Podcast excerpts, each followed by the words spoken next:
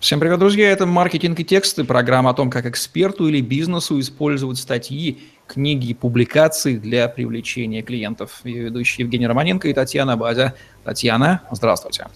Здравствуйте, Евгений. Здравствуйте, друзья.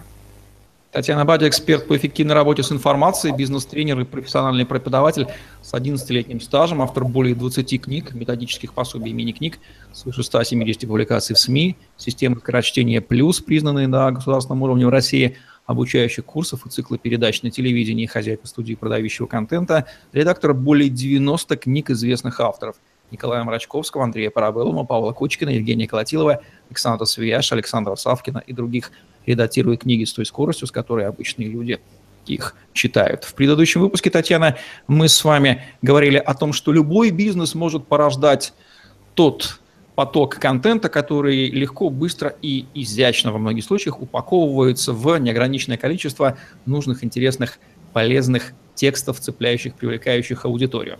Вот возникает задача у нас с вами, как у людей левополушарных, более левополушарных, мы прекрасно знаем, что тот хаос, который способен выдавать, э, ну, наверное, каждый человек, не всегда им же структурируется. И возникает роль эдакого третьего лица, я назову его посредником между хаотическим потоком мыслей автора и финальным текстом на листе бумаги или на экране монитора, который читается. Это роль редактора, известная вам, вы ее прекрасно выполняете в своей жизни, и тысячи текстов уже причесали, сами прекрасно знаете, что там на входе, какой хаос там царит, да, и что в итоге получается на выходе. Кстати, расскажите, какой хаос на входе царит? Вот насколько люди действительно способны сами себе быть редакторами? Или проблема со структурированием информации у большинства авторов?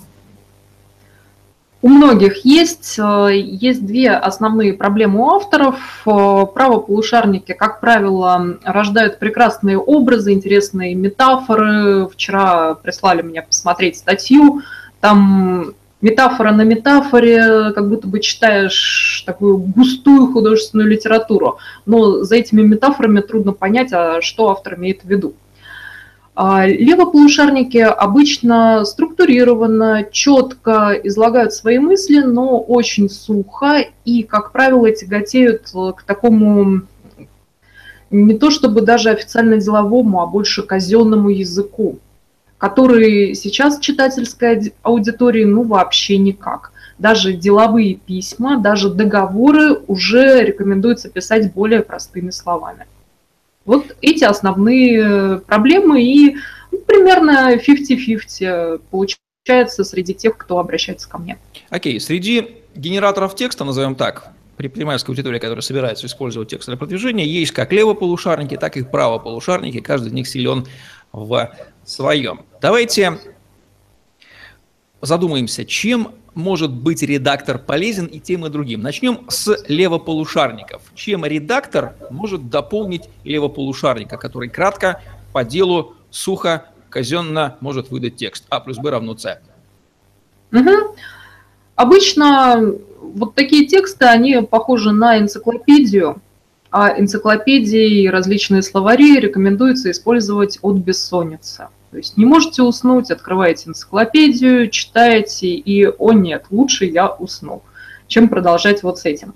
В текстах левополушарников примерно так же. И а, человеку из целевой аудитории, как правило, их читать скучно, сложно, потому что там куча сложно сочиненных и сложно подчиненных предложений, мысли ветвятся, и поскольку человек, обладающий прокачанной логикой, например, дискрет из левополушарников, он прекрасно во всех этих веточках разберется, но для читателя его логика не всегда очевидна. Поэтому в основном упрощаем, переписываем более простыми словами. В некоторых случаях просто самые длинные, самые сложные слова меняем на синонимы, в других случаях делаем рерайт, то есть берем авторскую мысль и излагаем ее простыми словами, э, так, чтобы понял любой человек.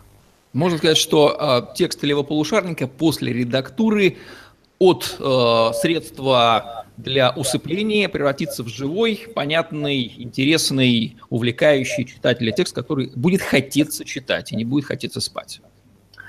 Да, как раз сейчас пришла ко мне такая метафора, такой образ, что текст можно сравнить с пирогом. И вот структура, э, всякие полезности, то, что дает нам левополушарность, это тесто. То есть э, оно действительно придает форму этому пирогу. Но самое вкусное это обычно яблочки, э, какие-нибудь ягодки, Крем, шоколад, же, там, да. да, или что там любите класть в пирог. Это правополушарный хаос. Но хаос очень творческий, очень свежий, очень интересный. Там могут быть примеры, анекдоты, различные истории, необычные аналогии, ассоциации и так далее. И очень хорошо, когда все это вместе, потому что попробуйте кушать просто тесто. Вы, я думаю, вы, Евгений, сталкивались, и многие другие, когда откусываешь от пирожка, а там начинки все нет. Кусаешь еще, а начинки нет, и уже начинаешь волноваться, как же так? Примерно то же самое чувствуют читатели. Они читают текст, но вроде бы польза уже какая-то пошла, но ну, скучно, скучно, а тянет к другому пирожку. Отличная метафора, подобная есть у Олега Брагинского, он сравнивает, когда я в нем спрашиваю соотношение логики и эмоций, например, в каком-то текстовом контенте, он приводит сравнение с тортом, где логика – это коржи, составляющие основу, а эмоции – это крем. Если крем передозировать, да, он попрет из всех щелей, и есть будет невозможно. Но, опять же, торт из одних коржей состоящий тоже неудобоварим. Так что где-то мы с метафорами сходимся. Отлично. А правополушарник, у которого хаос, никакой структуры. Чем ему здесь может крайне полезен оказаться редактор? Есть вот такие виды бизнеса, кстати, эмоциональные, да, где вот без эмоций этого предпринимателя нельзя. Там вот просто, когда встречаешься с таким предпринимателем, все там фонтанирует, думаешь, господи, где же у тебя структура -то? А вот нет у него этой структуры. Как у него бизнес, это непонятно. Вот чем такому человеку, решившему писать тексты, может помочь редактор? Таким харизматиком, которые организуют праздники. Которые Да-да-да, вот где, где эмоционально насыщенные виды бизнеса. Там. Да, что-то связанное с шоу-бизнесом на себя берут э, или э, картины, например, рисуют и обучают других людей рисованию. А таким людям рекомендуется понять, что вот такое вот все, оно плохо усваивается и вообще плохо передается в текст. Да, оно не переносится вообще на бумагу, на самом деле. Там написать физически ничего нельзя, там даже кирпичей нет, из которых эту стену текстовую можно выложить. Да, это будет просто набор слов, куча восклицательных знаков, замечательно, шедеврально, прекрасно. И вот один абзац всего лишь, да, там, ух, один абзац, все, мысль закончилась на этом. Да, и э, поэтому такие люди, они, как правило, экстраверты, они очень здорово говорят, выступают, э, любят это делать, э, любят переговоры, могут подружиться с любым человеком, но при этом они совсем не пишут. Они даже сесть за чистый лист бумаги это не смогут, потому что им сразу там наскучит в момент открытия клавиатуры или взятия листа бумаги с ручкой. Ну, это же скучно, белый лист, что структура. А, давайте лучше мы сейчас тут зажгем. Вот. Да, да, и э, некоторые из них э, пробуют продвигаться через YouTube и только через YouTube.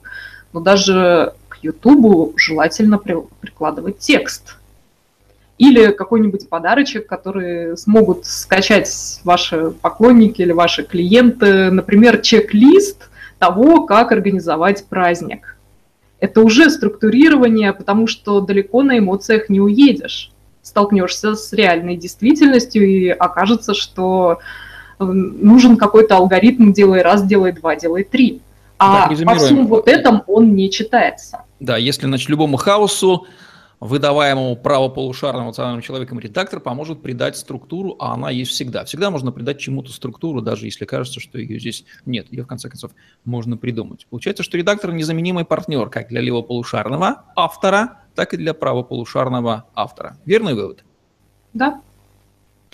Возникает следующий вопрос. Если мы понимаем, что есть бизнес, который способен генерировать тексты и материал для текстов, и любому совершенно генератору может помочь редактор, не появляется ли здесь такая незримая роль, назову его так, бизнес-редактора, мини-редколлегия, которая способна образоваться в любом, подчеркиваю, в любом бизнесе и выдавать на гора ежедневно нужный контент, прогоняя тот хаос через голову редактора, и причем как это может быть как штатная единица совершенно, да, в крупных компаниях есть там пресс-службы, а для мелкого бизнеса это может быть какой-то аутсорсинговый редактор, который там 2-3 статьи в неделю вполне может для этого бизнеса генерить на его блоге, поговорив с его владельцем.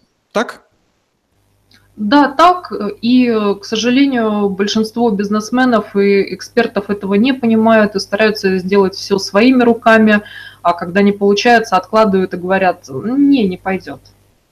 Вот эта вот склонность к деланию своими руками, да, она, с одной стороны, привита нам нашим образом жизни, нашими культурными вещами. Есть в ней что-то, конечно.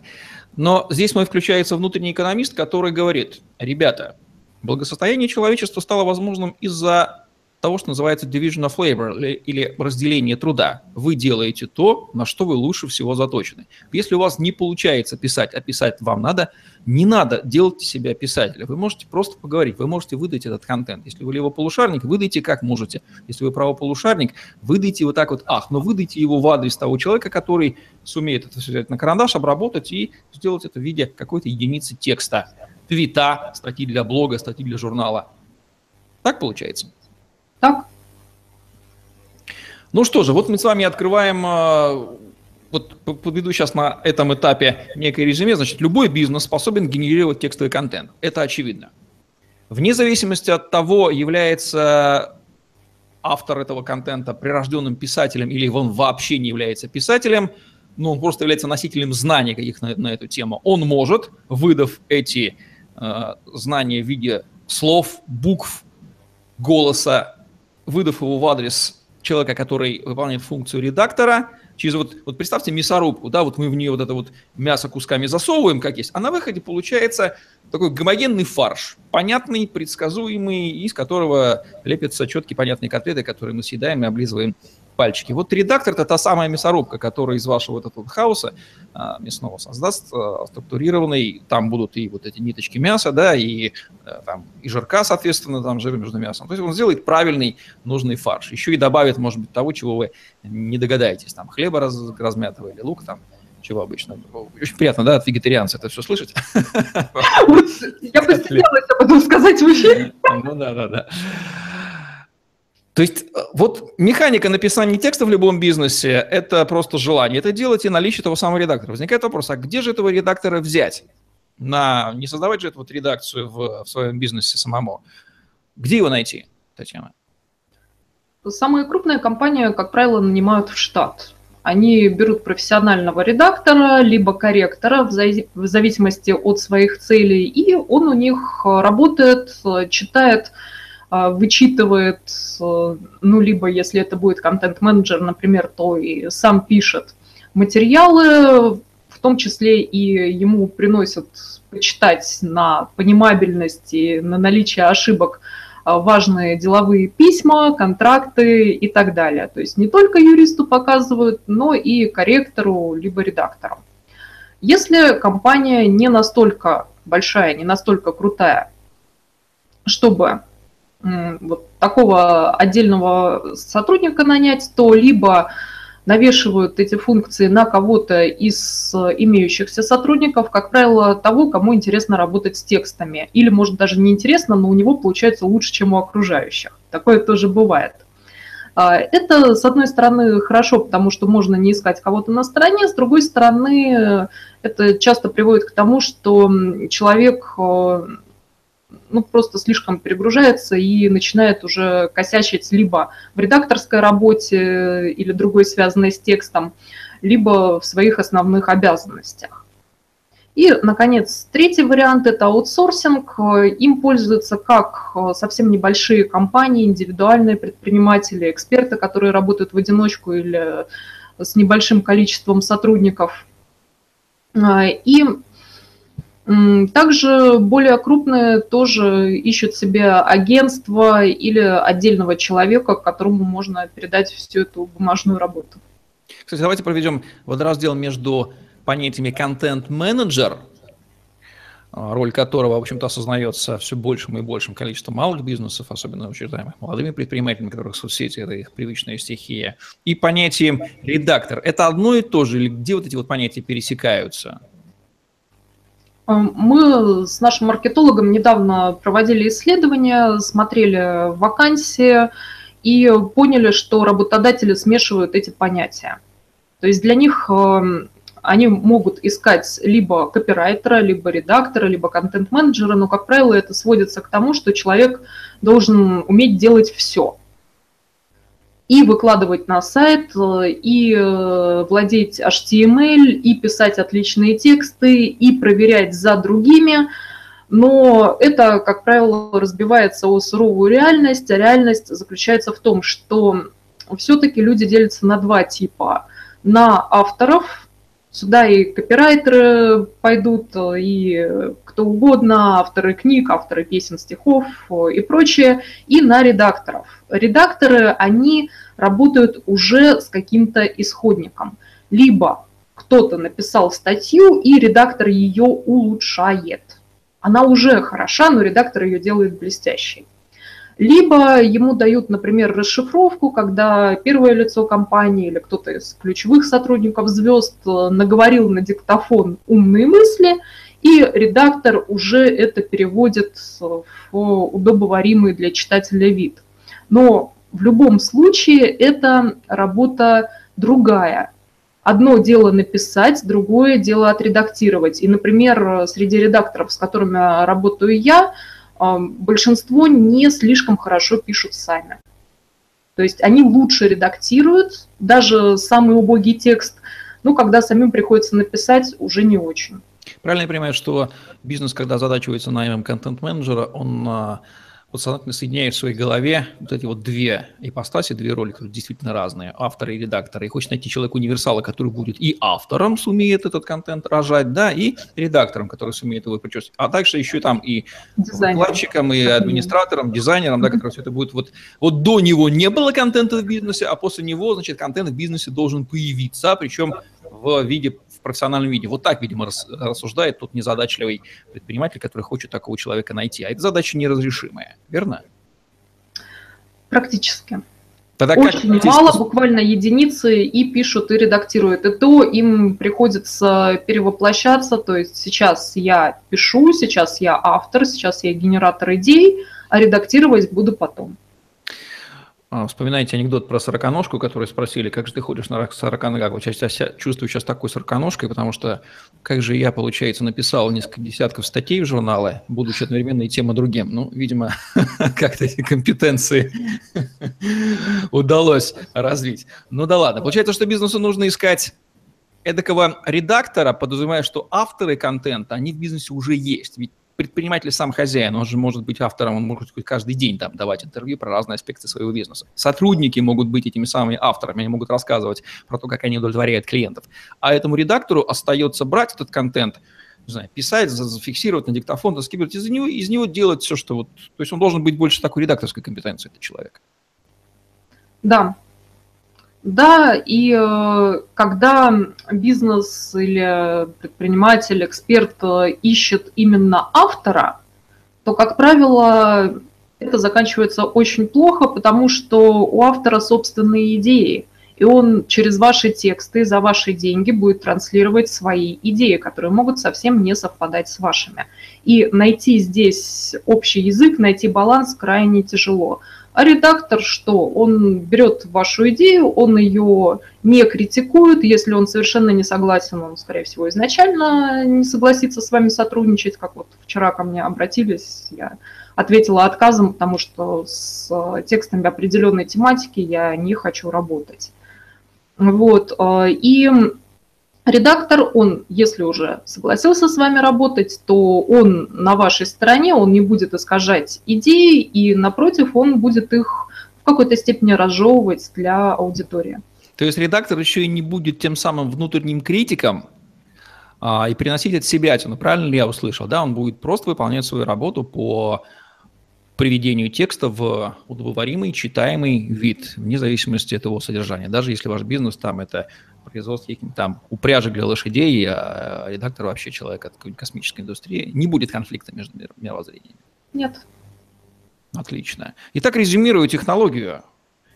А, облегчим сейчас жизнь огромному количеству предпринимателей. Вам не нужен автор. Автор у вас уже есть. Это как минимум вы сами, как максимум ваши сотрудники. Да ваши клиенты могут быть авторами. Вот вам три категории, на скидку называя. Вы, ваши сотрудники ваши клиенты. И ваши партнеры туда же. Да, вот четыре типа генераторов контента, которые могут писать, говорить, не знаю, на видео снимать. Вам нужен человек, который все это дело будет у них регулярно механически вынимать из вас там, путем того же интервью, да, и приводить в, э, делать из него нужный тип контента, в данном случае текстового. Причем это человек может быть, э, работать на аутсорсинге удаленно, никаких сложностей в этом нет. Вот такой вот простой рецепт создания текстов на регулярной основе в бизнесе. Верно, Татьяна? Да, абсолютно. Потрясающе. Сколько умных мыслей рождается, когда два неглупых человека начинают между собой э, разговаривать. Я поражаюсь э, мощности и силе в этом плане, инсайтовой силе наших с вами дел. Ну что же, вот такие вам рецепты, уважаемые предприниматели. Берите и делайте. Вы уже авторы, редактор, вы видите их на своих экранах или слышите в своих наушниках. Будем завершать наш сегодняшний выпуск программы «Маркетинг и тексты», где мы говорим том, как эксперту или бизнесу использовать статьи, книги и публикации для привлечения клиентов. Роль редактора, надеюсь, мы разобрали. И у вас, надеюсь, не осталось сомнений о том, что он нужен бизнесу. Ну а если остались сомнения, свяжитесь со мной или с Татьяной и развеем их окончательно. Татьяна Бадя и Евгений Романенко были с вами. Лайк, комментарий. Смотрите нас на Тетрасселс.ру, в YouTube, в подстере. Хэштеги Татьяна Бадя, Тетрасселс вам в помощь в поиске информации в интернете. На сегодня все. Оставайтесь с нами, пишите хорошие тексты, радуйте интернет и онлайн, офлайновые средства информации. Информация о той пользе, которую ваш бизнес несет миру. Помните, что о вас должны знать. А текст – это читающей стране, это по-прежнему тот способ донесения информации, который доступен любому, без исключения бизнесу. Всем спасибо, до новых встреч, всем пока-пока. До свидания.